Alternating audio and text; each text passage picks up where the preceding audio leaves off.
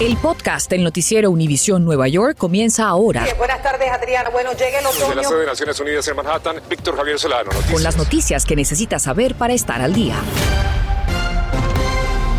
Muy buenas tardes, les saluda Víctor Javier Solano. Y Adriana Vargasino, muchas gracias por acompañarnos. Comparece ante la corte el joven de 18 años acusado de asesinar en un tiroteo a 10 personas de la raza negra en un supermercado de Búfalo el fin de semana pasado. Peyton Gendron enfrenta cargos por asesinato en primer grado, mientras autoridades continúan investigando la posibilidad de acusarlo por delitos de odio y cargos de terrorismo. Y en ese sentido, la Cámara de Representantes aprueba una legislación que reforzaría los recursos federales para prevenir el terrorismo interno. Bajo la ley actual, tres agencias federales trabajan para investigar, prevenir y procesar actos de terrorismo doméstico. La nueva medida requeriría que cada agencia abra oficinas específicamente dedicadas a esas tareas y crean grupos de trabajo entre organismos para combatir la infiltración de supremacistas blancos en las Fuerzas Armadas. Y a nivel estatal, la fiscal general de Nueva York, Leticia James, investigará las plataformas sociales utilizadas por el sospechoso del tiroteo masivo. La investigación está enfocada en la plataforma de transmisión de videojuegos en vivo, Twitch, por la que el acusado transmitió la masacre en tiempo real. Justamente antes de la masacre, también habría escrito en un extenso manifiesto sus planes en las plataformas llamadas 4chan y Discord. Pero, ¿qué alcance pueden tener esas investigaciones anunciadas? ¿Y a quiénes en últimas les corresponde la supervisión y lo que hacen los niños y adolescentes en Internet? Pues bien, averiguamos. Y aquí tenemos el reportaje. Ahora estamos con la más grande, está a punto de tener su primer teléfono y estamos justamente preocupados por saber más sobre cómo podemos implementar esos controles. Es el dilema que enfrenta cualquier padre responsable y preocupado por los contenidos que reciben sus hijos a través de Internet. En respuesta a la masacre del sábado pasado en Buffalo y por petición de la gobernadora Kathy Hochul, la fiscal general de Nueva York anunció que investigará varias plataformas digitales. En primer lugar, Twitch, utilizada por el sospechoso de masacrar a 10 personas frente a un supermercado y por la que transmitió en vivo mientras les disparaba. Le preguntamos a algunos jóvenes usuarios si conocen esa popular red social, propiedad de la empresa Amazon. Ellos lo ven, ven videos y se quedan con eso. Entonces después quedan como medio mareados y deciden, viste, hacer eso. Son muy peligrosas esas plataformas, hay que tener mucho cuidado. Tienen mucha libertad de hablar lo que ellos piensan y a veces esas cosas no son tan, uh, tan buenas. La investigación de la fiscal Leticia James llegó unas horas después de que la gobernadora Hochul firmara dos órdenes ejecutivas, dando luz verde a una unidad policial que supervise mensajes potencialmente peligrosos en las redes sociales. Es una tarea que en primer lugar le corresponde a los padres de niños y adolescentes, lo dice este experto en nuevas tecnologías. La misma forma que controlamos con quién se llevan, con quién hablan, a dónde van y les decimos no hables con extraños, les decimos no vayas de ese lugar, es, lo, es hora de tomar esas mismas precauciones, pero en Internet. ¿Qué tan preparados están los padres en cuanto a lo que consumen sus hijos en plataformas digitales? No estamos preparados. Padres que, que, que venimos de otra generación, donde no nacimos con los, con los teléfonos en la mano. O sea, no, no, nos, no, no nos viene como natural el, el aspecto de, de, seguridad. Según Rodríguez, hasta ahora de poco o nada han servido las audiencias en el Congreso, ni las investigaciones federales a las grandes y poderosas plataformas digitales. Es como toda herramienta. Tú puedes usar un martillo para hacer algo maravilloso, hacer una catedral, o lo puedes usar para hacer daño. Preocupado por los contenidos a los que tendrá acceso su hija preadolescente una vez le dé su celular, este padre de familia nos comparte sus propias conclusiones sobre el debate en torno a las redes sociales pero creo que no podemos culpar a las plataformas. Creo que esto tiene que ver con los valores con los que te crían en tu casa, el amor que recibes, cuál, cuál redes de protección tienes al final del día. Creo que ahí es donde está la clave y no, no tanto en la tecnología. Muy interesante discusión, gracias Vic. Pues ante estos episodios de violencia, la ciudad de Nueva York estudia alternativas y una de las posibles soluciones está hoy frente a la alcaldía. Hasta allí llegó nuestra Berenice Garner para ver cómo funciona esa tecnología para detectar armas y si sería posible que llegue a las estaciones del subway. Nos encontramos aquí afuera de la alcaldía de Nueva York, justo en la caseta de seguridad. Y como pueden ver, pues este es el aparato que han instalado para probarlo esta semana en su lucha contra la violencia. Those are not metal detectors. El alcalde Eric Adams aclaró que esto no era un detector de metales tradicional, que este es un detector de armas. they detect guns. Y que si este funciona, espera poderlo utilizar para proteger a los neoyorquinos en zonas de mucho tráfico, como por ejemplo estaciones de trenes donde las armas han generado un incremento de la violencia en los últimos dos años. Frictionless. Según el video promocional de la compañía fabricante, It screens 3,600 people per hour. este aparato puede escanear 3.600 personas por hora, es decir, 60 por minuto. Y lo mejor es que no tiene que tener ningún contacto personal. It's time to go touchless. Pero ¿cómo funciona? Vamos a probarlo. Como reporteros siempre tenemos que pasar la seguridad y el detector de metales cada vez que venimos acá. Obviamente en este caso detectó que tengo algo en la maleta. Como ven se pusieron estas cuatro cosas rojas. Quiere decir que puedo tener un arma, un cuchillo o quizás llaves. Vamos a ver qué pasa. ¿Cómo está? Así que ahora nos van a revisar lo que tenemos aquí. Pase por la máquina ahí. Tengo también esto para poner mi teléfono. Lo que encontraron fue básicamente cosas que utilizo para trabajo, así que podemos seguir. Ahora voy a pasar solamente con mi celular y mi iPad a ver si suena y no dio ninguna señal. Y en la pantalla tampoco apareció mi imagen. Y eso no es todo. Esta tecnología que funciona con sensores e inteligencia artificial también podría detectar si la persona tiene fiebre. Screening for both weapons and elevated temperatures. Pero ¿quién pagaría por este sistema de seguridad? Eso fue lo que le preguntamos al alcalde Adams. Su jefe de prensa respondió con este comunicado diciendo que por ahora es solamente una prueba. The taxpayers are not paying anything for it. Lo que sí aseguró Adams en esa rueda de prensa es que ningún contribuyente tendrá que pagar ni un peso por esta prueba de una semana y que él está dispuesto a tratar cualquier tecnología que pueda salvar la vida de un neoyorquino. En la alcaldía, Berenice Garner, Noticias Univisión 41. Un accidente entre un camión y varios vehículos en New Jersey que, como podemos observar, quedaron casi destruidos. Ocurrió sobre la ruta 24 en el condado de Union, donde se reportan heridos. Todos los carriles están cerrados a la altura de la salida 9A y las autoridades piden evitar o, estar o circular por esa zona, en cambio utilizar rutas alternativas. Estás escuchando el podcast del noticiero Univisión Nueva York.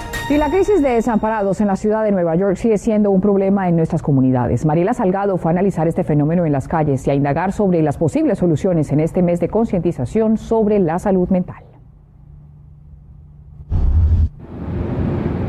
Lo que pasa es que la crisis de los desamparados en esta ciudad es un monstruo con múltiples cabezas y la pregunta es, ¿cuál es la mejor solución? ¿Verdaderamente están funcionando estos refugios que se están diseñando? La iglesia sirve de centro donde pueden comer y descansar, donde les dicen que no deben perder la fe. Pero en nuestro recorrido vimos que ya la perdieron y están en todas partes. Sin embargo, la ciudad de Nueva York cree que con nuevos refugios y centros temporales para sacarlos de los subways y las calles van a solucionar la crisis. No es suficiente, nos dice esta concejal, quien nos explica por qué la crisis de los desamparados es un verdadero monstruo con múltiples cabezas. Construir vivienda que apoyen a personas con problemas de salud mental, con adicción a las drogas, porque esas son las personas que vuelven, entran y salen de los refugios de la ciudad. Pero por ahora el alcalde Adams se comprometió con 170 millones al año en recursos, más de 4.000 camas para mediados del año entrante y tres nuevos centros con psiquiatras y trabajadores sociales donde desamparados podrán llegar a dormir y ducharse. ¿Cómo se decide dónde ponemos un refugio? Porque siempre vemos que los ponen en los lugares donde viven familias de bajos recursos, nunca lo ponen en lugares como Park Avenue o otros lugares donde hay gente afluyente. Estoy de acuerdo contigo que hay una inequidad a donde los refugios van.